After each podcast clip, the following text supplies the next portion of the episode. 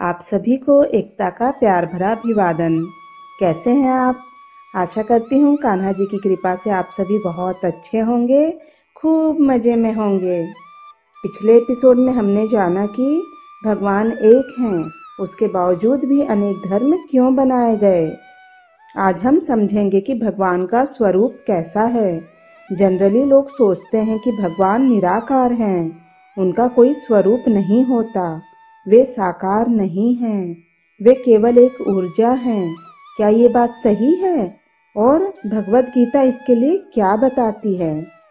हमारे शास्त्र बताते हैं कि भगवान को समझने के तीन अलग अलग स्तर हैं। अलग अलग स्तर पर लोग अलग अलग चीज़ों को समझते हैं। पहला स्तर है ब्रह्म। ब्रह्म स्तर पर व्यक्ति भगवान को सिर्फ़ निराकार मानता है जैसे भगवान का कोई स्वरूप नहीं है, वह केवल प्रकाश हैं। दूसरा स्तर है परमात्मा स्तर।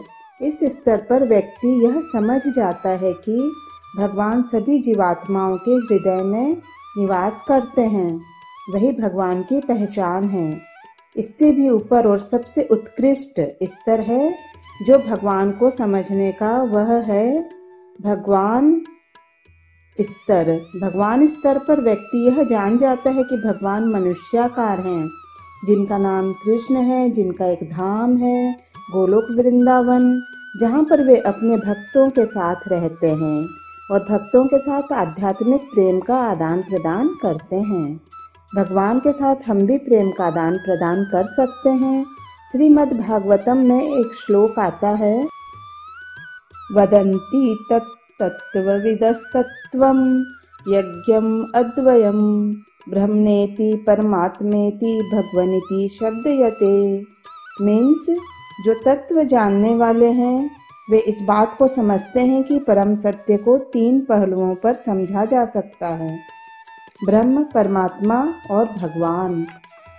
जैसे हम सूर्य का एग्ज़ाम्पल लें तो सूर्य को भी अलग अलग तीन तरीके से लोग समझते हैं। जैसा किसी के कमरे में सूर्य का प्रकाश आ रहा है, और वह सूर्य के प्रकाश को ही सूर्य मान ले तो यह हो गया ब्रह्म स्तर। दूसरे लोग जिन्होंने देखा कि सूर्य एक गोला है, यह सूर्य है। और तीसरे स्तर के लोग जो सूर्य लोक में प्रवेश कर गए, वहाँ पर उन्होंने देखा कि सूर्य भगवान रथ पर बैठे हुए हैं। उनको माना तो तीनों लोगों ने सूर्य को देखा। लेकिन सबसे क्लियर विज़न किसका था? पहले वाले का, दूसरे वाले का या तीसरे वाले का? तो सबसे क्लियर विज़न तीसरे वाले का था। ऐसे ही भगवान के शरीर से निकला हुआ तेज, जिसको ब्रह्म या ब्रह्म ज्योति बोला जाता है, इसे ही सर्वोत्कृष्ट मान लेते हैं। लेकिन वे यह नहीं जानते कि ब्रह्म ज्योति निकल कहाँ से रही है। भगवान के शरीर से निकल रही है। और कुछ लोग जो परमात्मा के रूप में भगवान ने अपना विस्तार किया है, सभी के हृदय में उसे सर्वोत्कृष्ट मान बैठते हैं। लेकिन इसके ऊपर भी भगवान एस्पेक्ट है, जो सर्वोत्कृष्ट है। तो ब्रह्म ज्योति कैसी है? वो प्रकाश है जिसमें कोई स्वरूप नहीं है। परमात्मा क्या है? भगवान चतुर्भुज रूप में सबके हृदय में निवास कर रहे हैं। शंख चक्र गदा पद्म लेकर प्रत्येक जीव के हृदय में यह परमात्मा स्वरूप है। और तीसरा स्वरूप है भगवान। भगवान स्वयं श्री कृष्ण रूप में आध्यात्मिक शरीर में गोलोक वृंदावन में निवास करते हैं।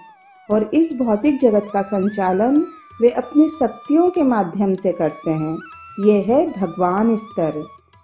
भगवान भगवत गीता के चौदहवें अध्याय के सत्ताईसवें श्लोक में कहते हैं कि ये जो ब्रह्म है या ये जो निराकार है, इसका आश्रय मैं हूँ। मतलब क्या है? भगवान से ही ब्रह्म ज्योति निकलती है। उदाहरण के लिए बल्ब से रोशनी निकल रही है। तो उस रोशनी का आश्रय बल्ब है, जो कि साकार है। सूर्य की रोशनी का आश्रय सूर्य है, जो कि साकार है, अर्थात किसी भी निराकार का आश्रय या स्रोत साकार होता है। भगवान गीता के सातवें अध्याय के चौबीसवें श्लोक में बोलते हैं कि, जो लोग यह सोचते हैं कि भगवान मूलतः निराकार हैं, जब इस संसार में आते हैं तो साकार स्वरूप बना लेते हैं। इसका मतलब उन्होंने मुझे समझा ही नहीं। भगवान भगवत गीता में माम, मम इन शब्दों का प्रयोग करते हैं। स्पष्ट रूप से कहते हैं कि मेरी भक्ति करो, मेरी सेवा करो।